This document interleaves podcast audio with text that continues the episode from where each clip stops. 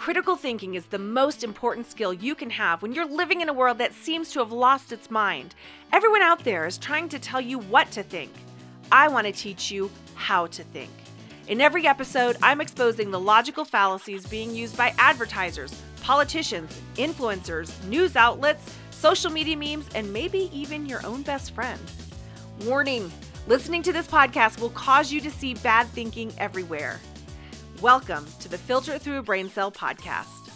Hey, what's up, thinkers? Welcome back. Kathy Gibbons here with another episode of the Filter It Through Brain Cell podcast. Let's start off with a quick review from part 10. I've been going through and reviewing the manipulation mini series that we did earlier this season. And in part 10, we were talking about special knowledge. So here's how I was defining special knowledge. Special knowledge is used by someone who's trying to convince you that they have secrets or special information that you can only learn through them. And without them, you're destined to be in the dark or you're destined to fail in life. And the reason this tactic works so well is because we all have an innate curiosity. We want to know things, we want to make sense of the world, we want to know how to live well. And there are people who will play on this desire by telling you they are the ones, the only ones who can tell you the things you don't know. So, the question to ask yourself if you think you might be facing the secret knowledge tactic is this is it really true that this person or group is the only place I can learn this information? Okay, if you need to review or go back and check out this fallacy, it is in episode 55. Okay, so the new fallacy we're going to talk about today is called the appeal to privacy. So, the appeal to privacy happens when someone behaves in a way that either negatively affects other people or could potentially negatively affect others, but they use the idea of privacy as a way to avoid scrutiny or criticism or questions.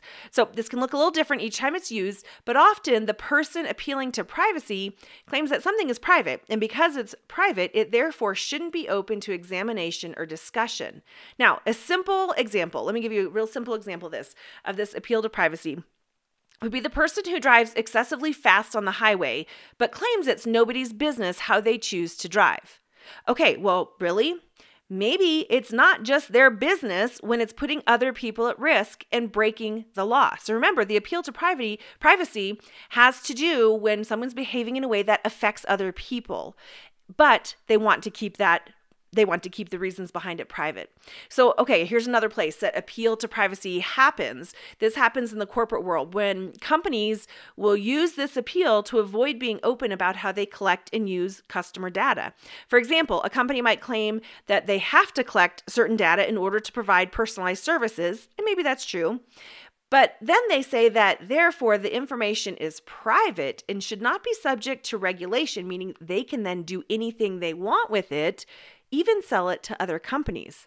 However, the problem with this argument is that just because something is private doesn't mean it should be immune to scrutiny or regulation. In fact, this argument ignores the importance of protecting consumers' rights because this is what companies will do. They will take your data because they need your information in order to provide a service or a good, but then they'll turn around and sell it to other companies eh, that you have not consented to, to give your information to. And so this is um, this is an issue, right? In in our world today. So, the problem with the appeal to privacy fallacy is that it's really a form of avoiding the question. The person committing this fallacy is refusing to answer questions by saying something is quote unquote private. And maybe to answer the question would make them look bad. It would be embarrassing. Maybe it would reveal that they don't know something or force them to have to answer for things they don't want to be held responsible for. Or they would have to make changes that could cost them money.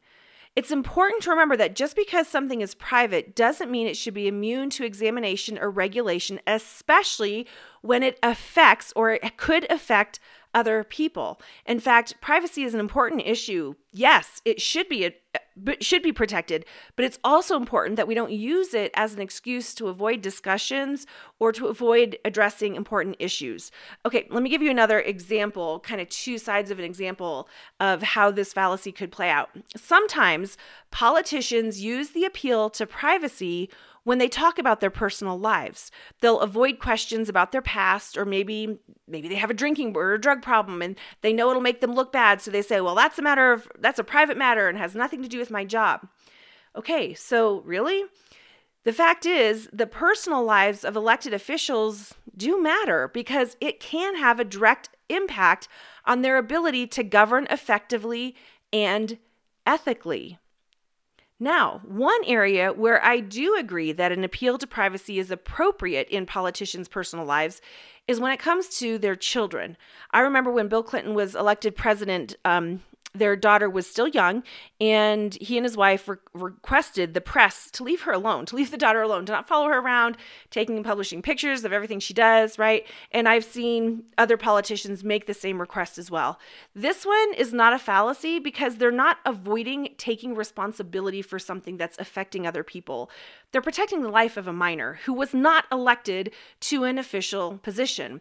They're requesting to protect the child's privacy. They're not avoiding answering a question about they themselves have done. Do you see the difference there?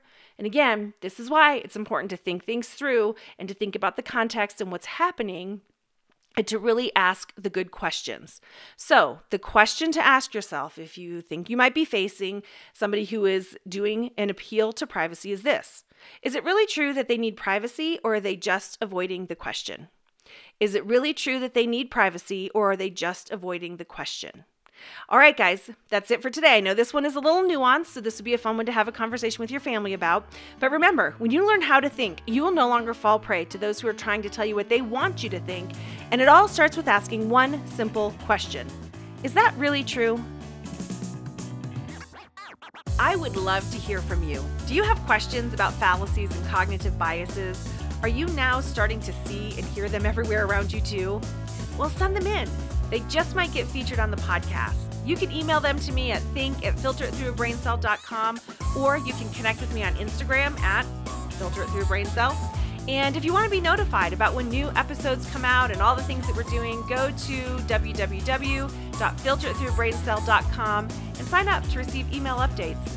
I would love it if you would help us on our mission to teach society how to think well.